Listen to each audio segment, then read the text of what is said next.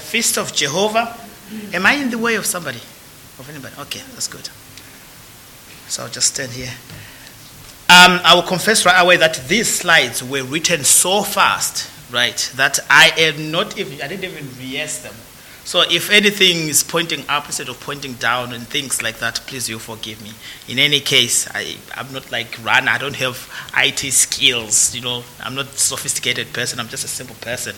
But I tried my best to try and put in slides. Not a lot of things, just a few things that will capture maybe your attention whilst we go through these studies. I mean, as we have been going through all the studies, this has been the verses that we have been repeating again and again and again, and I am not tired to repeat it again. To say, This is the word of the Lord, and I, that am the Lord thy God, from the land of Egypt, will yet make thee to dwell in tabernacles, as in the days of the solemn feasts. Feast.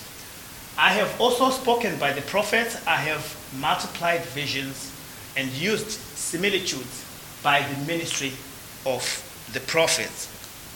And we focus particularly on that phrase, the use of similitudes, which are pictures that God uses to communicate to us. So as we go through these things, we'll also remind ourselves that that is from the Old Testament. In the New Testament, God has always spoken to us as well. And this is what the Word of God says from verse 4 For whatsoever things were written aforetime were written for our learning. So the things we're going to look at, they are in the Old Testament, written in aforetime, but they are for our learning as we live today. We know there are seven feasts that are called the Feast of Jehovah. And the first one, we've dealt with the first one, the Passover, and we've dealt with the unleavened bread, and we have dealt with the first fruit. Today, we'll try and deal with the Feast of Weeks. We're going to read from Leviticus chapter 23 and verses 15 to 22. You can read from the screen or you can follow from your Bible, but I will read from my Bible here for tonight's portion. And it shall count unto you from the morrow, which is tomorrow, after the Sabbath, from the day that you brought the sheaf of the wave offering. So here, if you remember, we're still referring to the first fruit. And from that wave offering, and was, as we still remember, is on the day after the Sabbath, which is the first day of the week. So from that day, so we are counting from that day of the wave offering, seven Sabbaths shall be complete. Now, when it talks about Sabbaths or weeks, scripture is referring to seven. So this is seven, seven. Seven weeks, seven by seven days. So we get 49 days. So even unto the morrow, after the seventh, seventh Sabbath, shall you number 50 days, and you shall offer a new meat offering unto the Lord. You shall bring out of your habitation two wave of loaves of two tenths deals. They shall be of fine flour. They shall be uh, baked with leaven. They are the first fruit of the Lord. And you shall offer with the bread seven lambs without blemish of the first year, and one young bullock and two rams. They shall be for a burnt offering unto the Lord with their meat offering, and they shall and their drink offering, even an offering made by fire of sweet savor unto the Lord.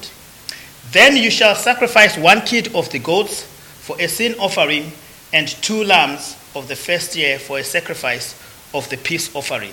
And the priest shall wave them with the bread of the first fruit for a wave offering before the Lord. With the two lambs, they shall be holy to the Lord for the priest. And you shall proclaim on the selfsame day that it may be an holy convocation unto you. You shall do no servile work therein. It shall be a statute forever in all your dwellings without, uh, throughout your generations. And when you reap the harvest of your land, thou shalt not make clean readers of the corners of the field when thou reapest. Neither shalt thou gather any gleaning of thy harvest. Thou shalt leave them unto the poor and to the stranger. I am the Lord your God. Now, we would remember that the first three feasts that we dealt with, the first one was the feast of Passover. This was dated the 14th, so it was on the 14th day of the first month. And the next one, remember that it wasn't dated as such because it was a long period, covered seven days, beginning on the after the Sabbath, which is the first day of the week, which is the feast of unleavened. And then during that period, we also had the feast of the first fruit.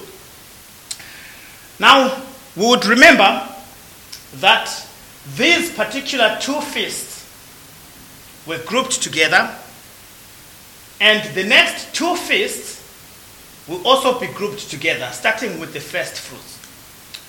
So 50 days then, after, 49 days after the first fruit, that's when we have our fourth fruit. So, so our fourth feast.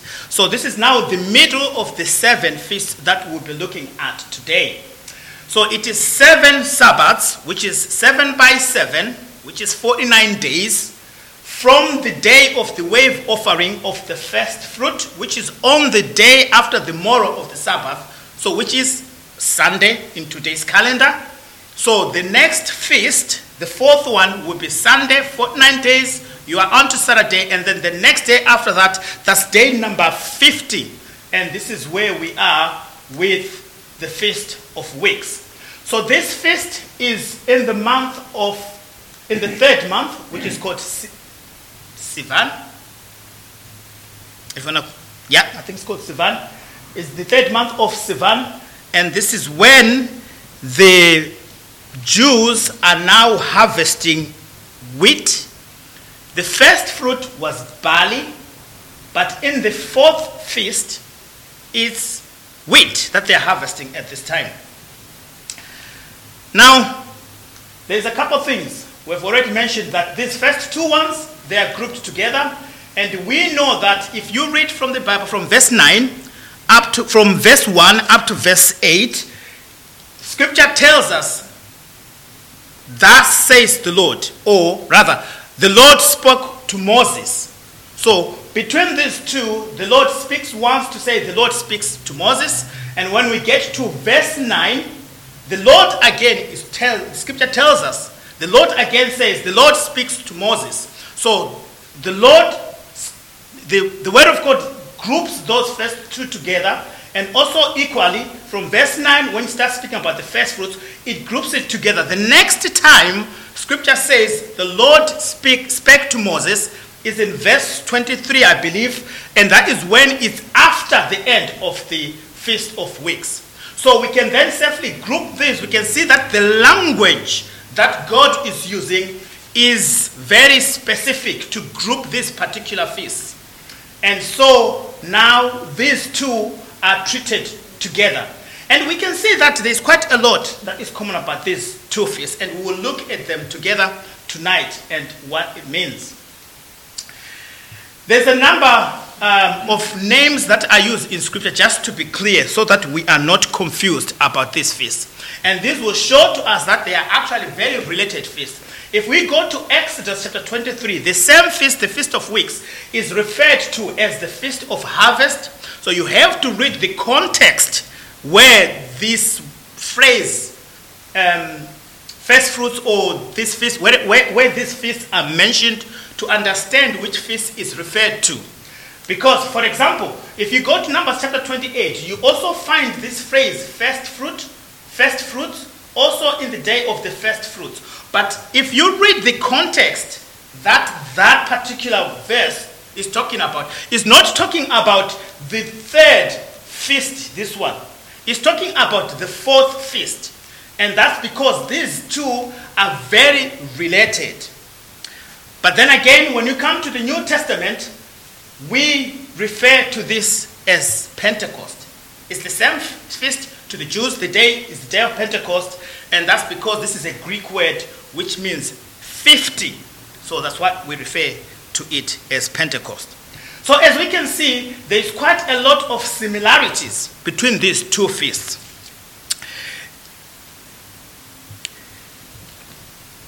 The first similarity that we notice between these two feasts is that they both have wave offerings the first fruit and the fruit of weeks.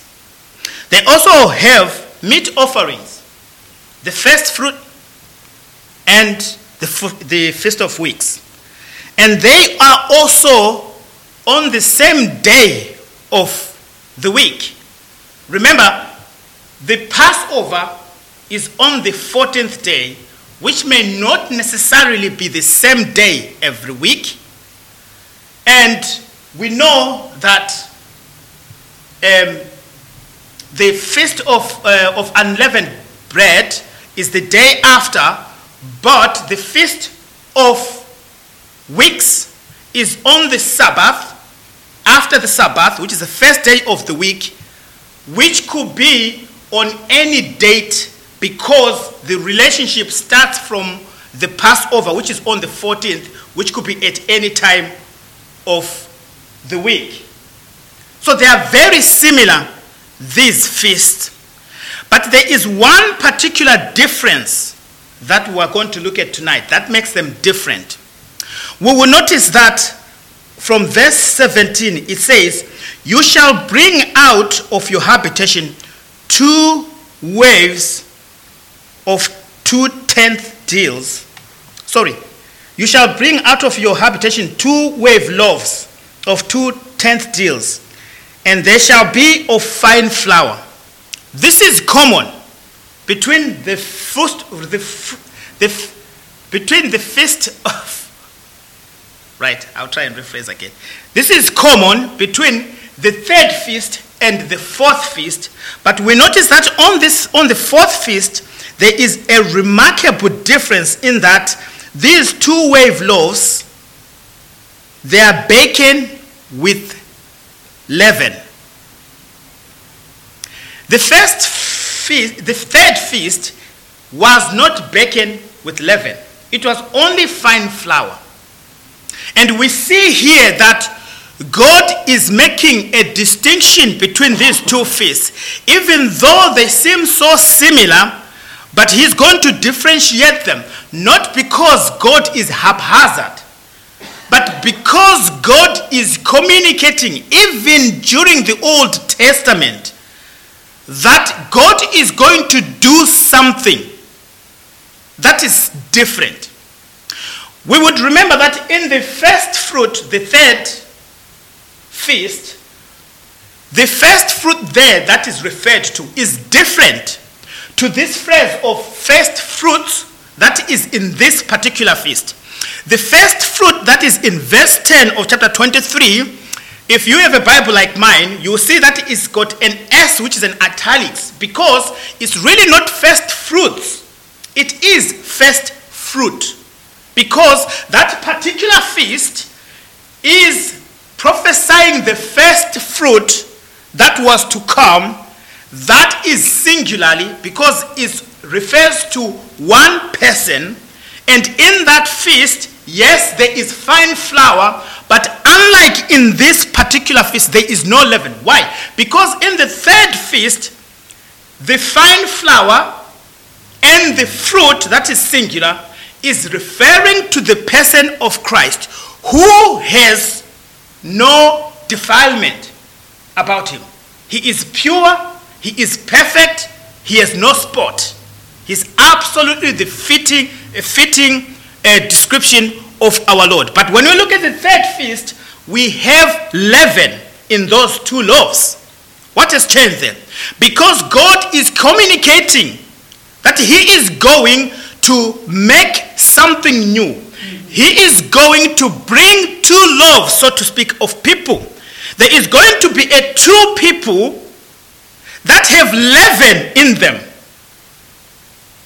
This is unlike the first person who is referred as the first fruit, who is the Lord, who has no leaven in him. But in these two loaves, we see leaven because there is going to come a time when there will be two type of people that will be offered equally on equal standing before God. Yes, they have leaven, but they will be God's people. They will be both offered to God. They will both belong to God. How do we know this? Let us look at Acts chapter 2. We mentioned that the word Pentecost refers, refers to, that, to, to this feast, the fourth feast.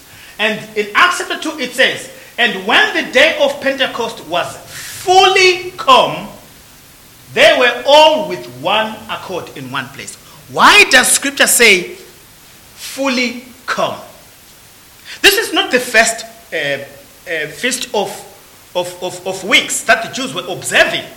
They have been having the, the, the, the feast of first fruit, the feast of weeks, since they came into the land.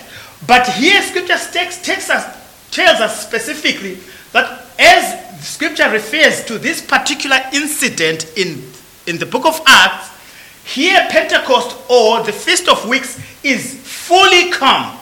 That gives us a hint that gives us the language that God is speaking to us. That even though there have been many feasts before, they were all types, they were all similitudes, they were all pictures. But there's going to come a time when these feasts that they were doing, they will come into full realization.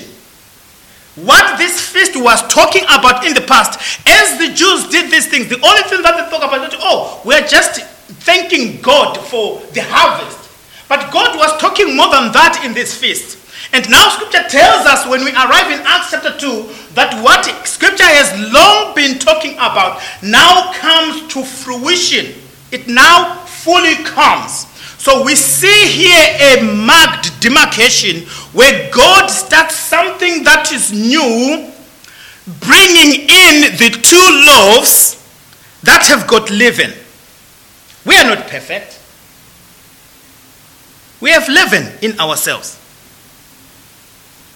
The Jews who have been doing this feast all these years, they are not perfect. They have leaven in them. But if you went to the Jew as he proclaimed the Shema, if you asked a Jew who they were, they would tell you about the Shema. Hear, O Israel, the Lord your God is one God. And to them, the God of the Bible was their God. And as they observed this feast in the, in the Old Testament, the Gentile would be standing outside, only looking from afar. He wasn't allowed to come close. Because as far as these Jews understood it, this God of the Bible was only their own private God. But God had greater and grander plans than that. He was going to bring two loaves, men that are imperfect, from Africa, from Europe, from America, and he's going to bring them together. And he's going to start something new. He's going to start a new birthday. How do we know this? Ephesians chapter 2. For he is our peace, who hath made both one and hath broken down the middle wall of partition between us. Where was this wall? This wall was standing between the Gentiles and the Jews. And so in Ephesians here, the Spirit of God tells us that God was going to make both one. He was going to bring together that which was separated before and will bring together to make one. Let's read one again. James chapter 1. Of his own will beget he us with the word of truth, that we should be a kind of first fruits of his creatures. Do you see what scripture is telling us? The Jews, as they looked at these feasts, they saw them as just some celebration.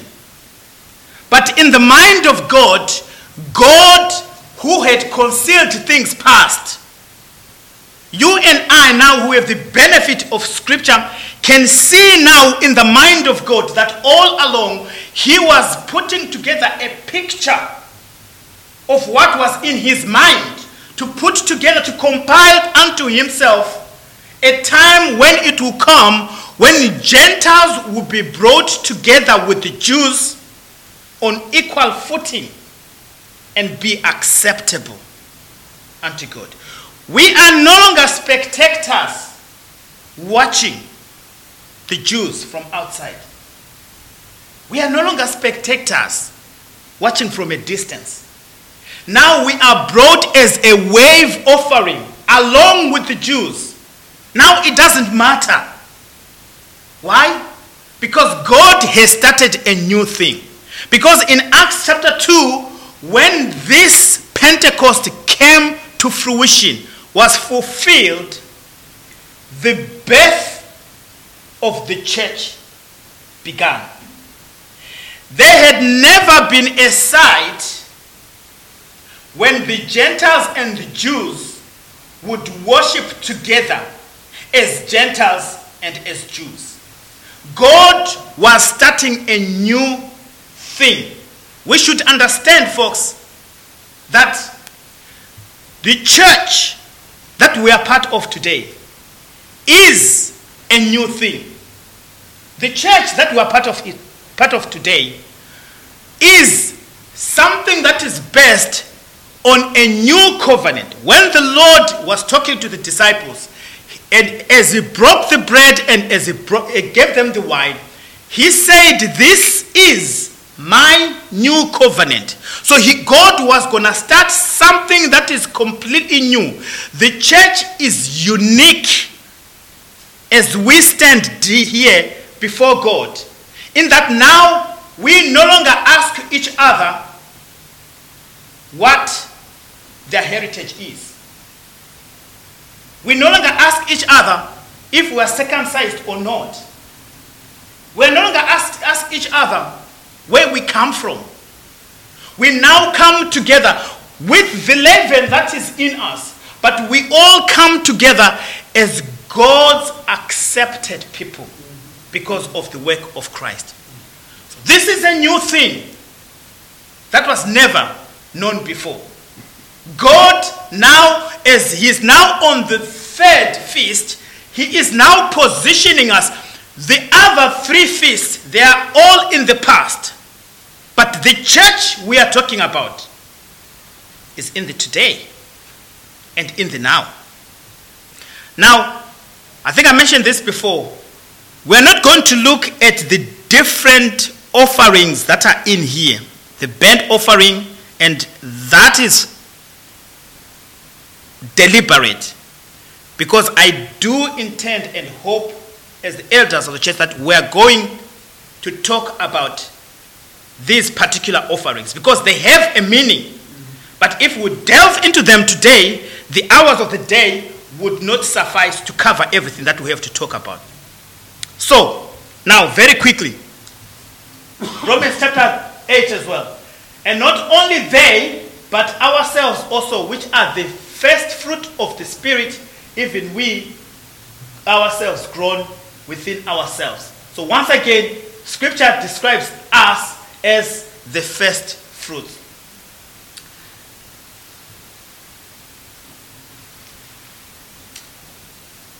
Where are we now?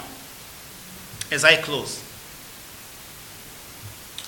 We remember that the first four, first four feasts are all fulfilled in the sense that they have been fulfilled literally and they have been fulfilled spiritually. The Passover, the Jews have observed it practically, and the Lord, as the Passover, has been in this world. Feast of unleavened bread speaks of the purity and the sanctification that is within us the Jews have observed it practically and indeed spiritually for those that fear the Lord. And the feast of first fruits, first fruit, you say fruits, but scripture refers to fruit. The fruit has been and has no leaven in it. The Lord has been and has gone back to heaven. And now, as we look at the Feast of Weeks, the two loaves have been brought together. The Jew and the Gentile have been brought together. We are now living together with Jews acceptable to God on equal terms. In times past, if you wanted the benefits of the Jews, you had to go through a ceremony to become Jewish. You had to be circumcised. You have to do their rituals in order for you to come into the goodness of the God of the Jews. But now, as we are in the Feast of Weeks, the Pentecost, the church has been born. And the question is, what next? All these, they are history. But after the Feast of Weeks, there is a long gap. The first four weeks, they are from the first month to the third month. The next feast that we're going to look at, the feast of blowing the trumpets, is on the ninth month. There is a huge gap between the last, the feast before it, the feast of weeks, which is in the third month, to the ninth month when we have the next feast, the feast of blowing of trumpets. Why is that so? I'll submit to you. After the third month to the ninth month, do you know what the Jews were doing? They were harvesting. There is not much here that happens in the Jewish calendar, calendar in terms of major events other than the normal Sabbath and free will offerings. There is nothing major that happens during this time. Why? Because they are busy harvesting. Ever since the birth of the church in Acts chapter 2, the church has been gathering them in. The harvest has been ongoing. Why has the Lord not come yet? Because the harvest is still ongoing. And it's been a while. Because God is still doing the harvesting. We are going on the streets on Saturday. What are we going to do? We are going on the streets because we are part of God's program to bring them in. Bring them in. These feasts have been. these feasts of blowing of trumpets. We haven't seen it Because we're all still in this phase at this moment the church growth. It may look very dim here in the United Kingdom, but God is saving men and women and boys and girls. In China, believe it or not, one of the things that Kim Jong un hates is the verses that people in North in South Korea they put into balloons and send them across into North Korea. He hates it. He hates it. Why? Because even in North Korea, God is saving people. We are going to be shocked when we reach eternity. God's church is growing. Read the book of Daniel. When you get to, to the book of Daniel, you find that there are 70 weeks that are spoken of in the book of Daniel. But there is a pause in week 49 when he is cut off from the living. There is a pause between week 69 and week 70. Why is that so? There is a pause between week 3 and week 9. There has been a pause since the Lord was last seen in this world. He was last seen hanging on a cross. He was last seen by a few as he ascended into heaven. And he promised them that he was coming soon. But it's been 2020 years. That's a long pause, folks. That's because the feast of blowing of trumpets is the next step in God's plan. When you read Matthew chapter 24, Matthew warns about you will hear, oh, the Lord is here in this place, is in this place. Don't go.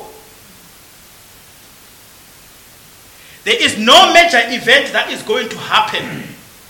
I will submit to you. Since the church has been born, until the event of blowing of trumpets. When the trumpets were blown, they were blown for the whole land of Israel to hear. When the Lord comes, when the trumpet sounds, nobody's going to say, oh, is he in Egypt or is he in Israel? Hmm. Everybody will see him.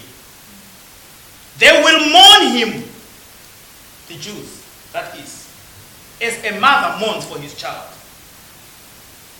They will see his pierced hands. They will beat their breasts. But he is coming. Mm-hmm. We are in a phase of pause. We are not told. When the disciples tried to ask the Lord in Acts chapter 1, they tried to find out when is this going to happen? But the Lord said, It is not for you to know the times. We don't know when the feast of blowing of trumpets is going to happen. But it is coming. Make no mistake. If these four feasts were fulfilled literally, in practical, historical, prophetic, prophetic fulfillment, you can bank your house, dear saint of God, that the rest of the three feasts are going to happen. We get sidetracked when we see things because we're comparing, we're comparing the things that we're seeing to this world.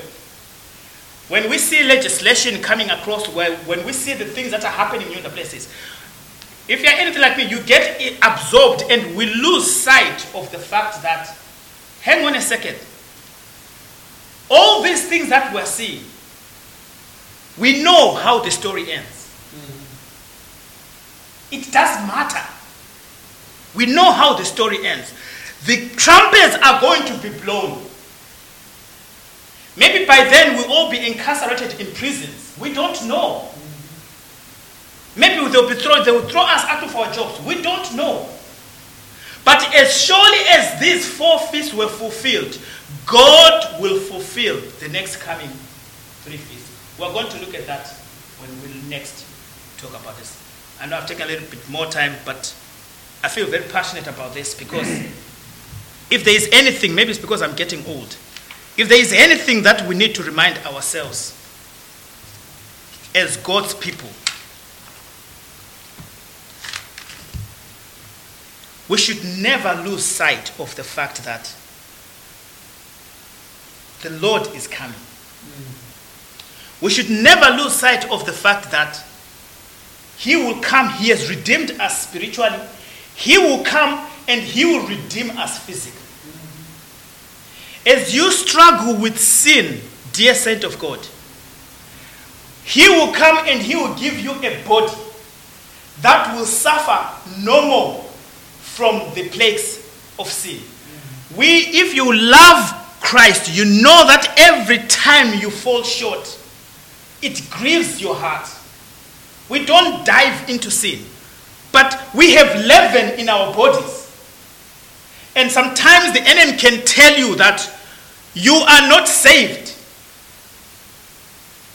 Dear saint of God, Christ will come and he will take away this thorny flesh. Are you suffering in sickness? Christ will come. All this sickness is going to go away. I could tell you some things that are very personal to me, but the thing that keeps me going is that I know how the story ends. If we put this into perspective, no matter what, you may lose your house. I'm not saying these things are small. They're not small. You may lose a, you might be looking for a job. We're praying for Sister uh, uh, uh, Amu. We're praying for Brother Rana. We're praying, we'll be praying for you, brother, as well, as you wait for, for, for your application at, at American embassies. We don't know whether they'll give you the visa or not. We don't know all those things. We might catch COVID. We might catch cancer. We might even die. But we know how the story ends. We are the most comforted people that have ever lived. Knowing where we are going and how God is going to put it all together. May these simple things encourage you in these last days, difficult as they are, as we know that our God is not a failing God. He has fulfilled the first four, He will fulfill the next three. Let us pray. Our precious Lord, we always thank you for the magnificence, Lord, of your word. We always thank you, Lord, for the truth that is in them. We always thank you, Lord, that you, you talk to us into